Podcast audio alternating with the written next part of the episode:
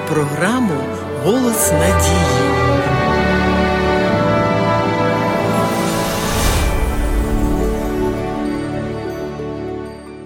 Ми живемо у світі, де поруч можна побачити щасливий сміх і горе, де народжуються і помирають. Кожен із нас переживав, а може й зараз перебуває під враженням того, що в народі називають чорна полоса. І ось у такий період, викликаний хворобами і стражданнями, частіше за все у багатьох людей з'являється сумнів стосовно доброти Бога. Однак не можна забувати, що смерть і горе проникли на нашу планету разом з гріхом.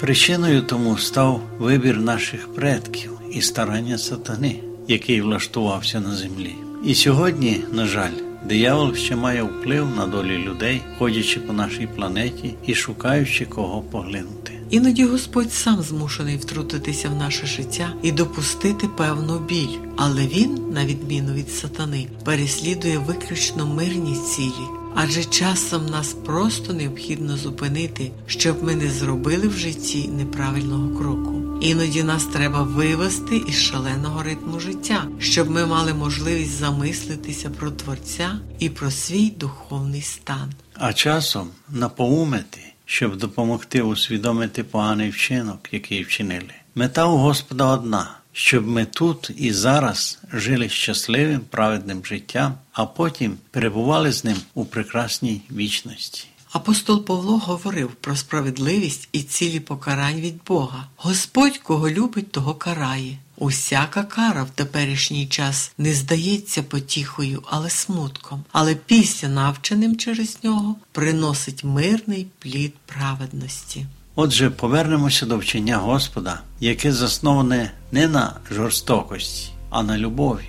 Іноді воно виражене в прямих настановах Бога що називаються заповідями, а іноді в історіях людей, життя яких описано на сторінках Біблії. Аналізуючи життєві обставини, в які потрапляли герої писання, прийняті ними рішення і наслідки цього, можна зробити правильний висновок стосовно того, як важливо на практиці звіряти свої вчинки з вченням Бога. Сьогодні деякі спираються на думку, що багатоженство дозволено, адже цар Давид мав кілька дружин. Але є тексти писання, які прямо кажуть, що у чоловіка повинна бути тільки одна дружина. Покине чоловік батька й матір і пристане до дружини своєї, і стануть обоє вони одним тілом. Слова Господа складно витлумачити двояко, адже тут конкретно написано пристане до дружини а не до жінок, і будуть одна плоть з дружиною, а не одна плоть між безліччю дружин і одним чоловіком.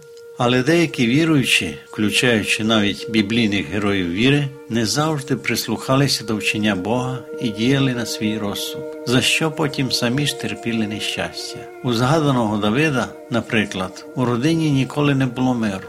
Так один з його синів поглумився над сестрою, народженою від іншої матері, за що був убитий своїм братом. Другий син повстав проти батька з метою забрати у нього трон. Все життя сам Давид, його діти та дружини не мали миру, і виною тому був невірний вчинок царя.